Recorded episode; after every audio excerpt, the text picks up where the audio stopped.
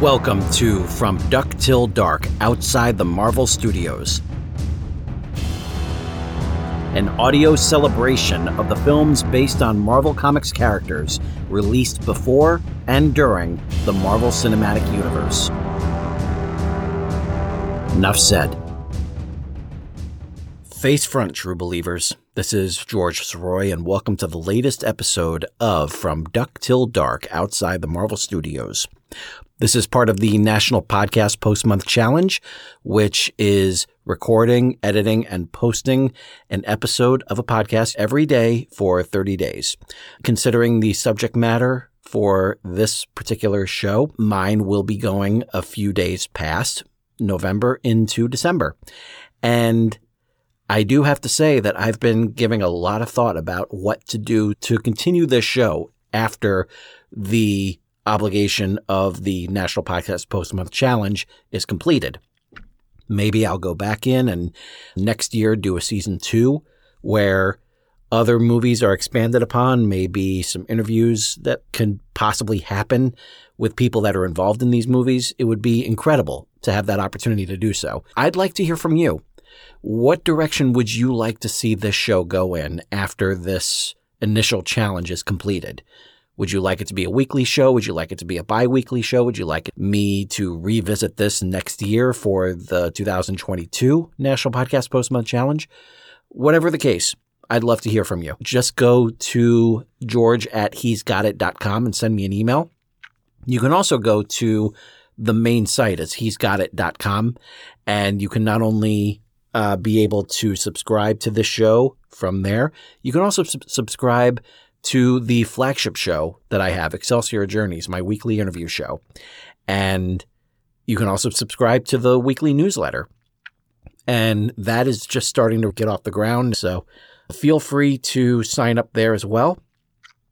And also just go ahead and send me an email if you have any sort of suggestions on what you would like to what you would like to hear on this show, what you would like to see or read on the newsletter, whatever the case. Would love to hear from you. And of course, if you feel the need to rate and review my this show or Excelsior Journeys, it's always, always, always appreciated. For those of you who have uh, listened to this show so far, thank you very much for doing so. I'm glad that you were able to stick it out for those first four episodes because those first four episodes were dealing with projects that either failed at the box office or didn't even make it to the American box office. There was a lot that was that was going on with with Marvel at that point. A lot of bad deals working with working with different studios.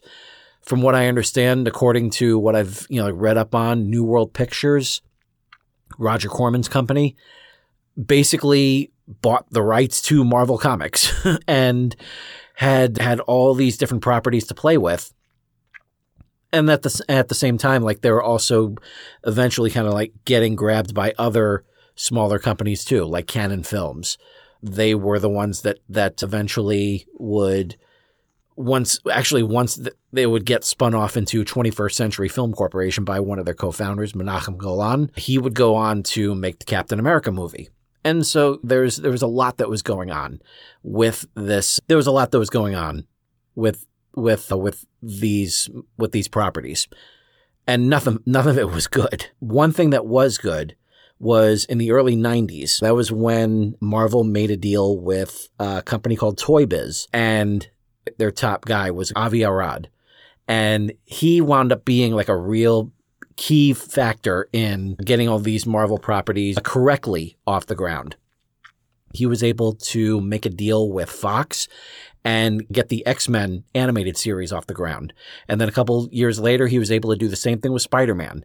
Unfortunately, around 96, Marvel declared bankruptcy and uh, they were in real bad shape. And so they needed something. They needed a win really, really badly. And it was at this point um, in the late 90s, that's when comic book movies really kind of hit the skids. By this point, we had already seen Superman rise and then fall. And then tragically, an even bigger fall when Christopher Reeve was paralyzed. And then you had the rise of Batman with the Tim Burton 1989 Batman film, which was a phenomenal success. And then 1992 came Batman Returns, and that did very well. And then in 1995, Batman Forever had done well as well. That wound up being, I believe, the top moneymaker of the year. But then two years later, the fiasco that was Batman and Robin. So you throw in Batman and Robin, and then you have the very forgotten Steel in 1997. And you also have Spawn, the first property from Image Comics to reach the big screen. And that unfortunately did not age well. But then you have then you have Men in Black, which few people really knew that it was based on a comic book at all. But then the next year, in August of 1998, we got the first legitimate attempt by Marvel Comics to get on the big screen since 86's Howard the Duck. It was that was a legitimate, purposeful um, attempt to get to become a success on the big screen. It was George Lucas didn't want to fail with that, obviously. Um, but here we are, 12 years later, and they're giving it another shot. And but what they did here is they decided to go with a character that wasn't even breakaway character in his own book. He didn't get his own book for a while. And this would be the character Blade. He was created in 1973 as a supporting character in the Tomb of Dracula comic. And he was created by Marv Wolfman and Gene Colan. And he was originally created as someone who was immune to being turned into a vampire. He wasn't what they call now a daywalker. That came later. Now, this is one of those properties that was at New World Pictures. And there was many different attempts to do something with it, but that eventually fizzled out and New Line Cinema came in and they wound up acquiring the project. And they originally wanted it to be a spoof. And this is around the time of Batman and Robin. And they were starting to kind of make that turn towards something uh, something more lighthearted and more reflective of the 1966 Batman series. So thankfully, David S. Goyer came on the project and he was able to convince New Line otherwise. He said that, you know, this had to be something legitimate. It had to play up the character himself and not make fun of it and really present it the best possible way and there were three different actors that New Line was uh, their main choices to play Blade, and it was Laurence Fishburne, Denzel Washington, or Wesley Snipes. And Goyer knew that Wesley Snipes was going to be the guy, and sure enough, he was. Boy, was he! And so this wound up being a it wound up being a modestly budgeted, not a huge budget, but a decent budget, and when a movie gets released in August, that's usually the dumping ground. That's where the projects that the company doesn't really have too much faith in. So it was one of like the last gasps of a very, very busy summer. 98 was very, very stacked. There were, you know, two competing asteroid pictures with Deep Impact and Armageddon. You had Godzilla collapsing. You had Lethal Weapon 4, you had The Mask of Zorro. It was just one thing after another. And then you have, then you have Blade, which came out in August of 98 and it was a hard R and it earns its R from the violence, from the tone, like everything about it. It just felt like it fit that midnight movie vibe that the other movies had, that, that The Punisher had from 1989, from, that Captain America kind of had because of its budget, that Howard the Duck had because of the sleazy element to it. And so it really fit the vibe that Marvel was going for, whether it was deliberately or not. That's what they were doing. And it worked. It really, really worked. It actually had a $45 million budget and worldwide it wound up earning over 130 million. So it was a surprise hit. Now, what were my thoughts on the movie? I was into it from the very beginning. I loved the vibe that it gave, just really raw. Definitely something that feels like a drive-in movie. And Wesley Snipes, God bless him, the man was absolutely perfect in this role. I thought that he nailed it absolutely perfectly. And he has the presence that just works so well for him. That opening shot the panning up of him. And it was just so much. It was awesome. It is like one of the best possible openings to a movie that you can get. And just the feel of it. It's just an, an awesome, awesome intro. And the battle scene that came at, came after it. I love the fact that the effects look kind of hokey, but at the same time, it's just like I mean, I love that it's not perfect. I love that it's it's got its own charm, its own flair, and director Stephen Norrington had was able to keep a really really awesome pace to it. And I really liked what David S. Goyer really brought to it. And Dave David Goyer deserves a lot of credit for getting this whole the whole superhero genre really up and running. And so he was he was very he was very instrumental in this whole in the in the comic book movie genre being what it is today. Because if he did not convince New Line to play it seriously, to play it true to the character, then it would have just come and gone as just yet another attempt to be like Batman and Robin. Thankfully, that did not happen. And what we got instead was a really cool feel to it that that real that had a real good grit, really strong violence, a lot of blood, lots of blood. And he also created the character of Abraham Whistler. And who would he was in like in Goyer's earlier drafts and Marvel was able to kind of take him and get him on the small screen on I believe it was a Spider-Man episode that intro- that had Blade and so Whistler was someone who actually made it on the small screen before he made it to the big screen. And now he's actually part of the whole Blade mythos. And played by Kris Kristofferson, I, he was an, an awesome character. He's a badass. And how much of a badass is Abraham Whistler? He's someone who grabs the nozzle for for filling up the gas tank in Blade's car shoves it in, spills gas everywhere, and then immediately lights up a cigarette. Like that's how much of a badass he is.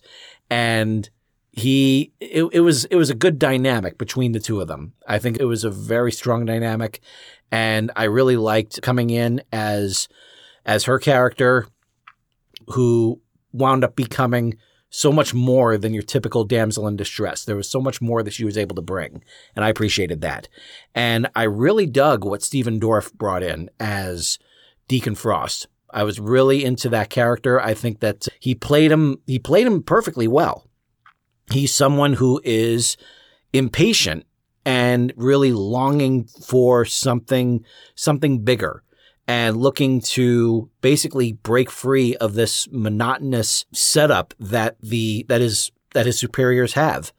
And so he's got bigger plans, he's able to fulfill them, and the way he's able to usurp command was pretty inspired. Just the way that he was able to do it and win over his people, I thought it was very strong. And his his dynamic with Udo Kier was also was also terrific. The climax for the movie is a blast. I'm so glad that they did not go with the original ending, which was uh, Deacon becoming La Magra itself and becoming like this huge like burst of blood that's becoming like this big like whirlpool. It, it, it did not. It didn't look good. I'm glad that it didn't look good because if it did look good, then they probably would have stuck with that with that with that idea with that concept. Thankfully, they didn't. They kept him humanized like in the initial, in this version of it, the final version. And thankfully, they, they, it worked. Thankfully, it worked. Now, the only thing that I, that has me kind of longing for what might have been is the actor who was originally approached for the character of Deacon Frost was not Stephen Dorff. It was Jet Li. And Jet Li passed on it to do Lethal Weapon 4. Obviously, it was to Lethal Weapon 4's benefit. He was an incredible villain in that and had a great presence and was able to bring something new to the to that franchise. But damn, can you imagine how awesome that climax would have been if it was Wesley Snipes versus Jet Li? Like going from going from the swordplay to hand-to-hand combat like it would have been just absolutely incredible. And Jet Li's got a great presence to him, great charisma, and it would have been really cool to see what he could do to to to bring to that character. Obviously, I thought that, like I said, Stephen Dorff did a damn good job. Um, I would have been. I'm still very curious to see what might have been when it comes to when it comes to Jet Li being Deacon Frost instead. Overall, I'd say that out of out of the movies that have been covered so far, obviously this would be the number one. It tops all of them in terms of quality, definitely in terms of success. And it was that kind of success that led the way to another big project to finally get off the ground and finally see the big screen. And that would come two years later. And that's what we're going to be covering on the next episode. But until then, please feel free to check out the Facebook page for this group at facebook.com slash from duck till dark. And any sort of thoughts that you post in the comment section regarding the respective posters that you see in there, those comments will be read over the air. So until the next episode, this is George Soroy saying to all of you, ever upward and excelsior. I'll see you soon.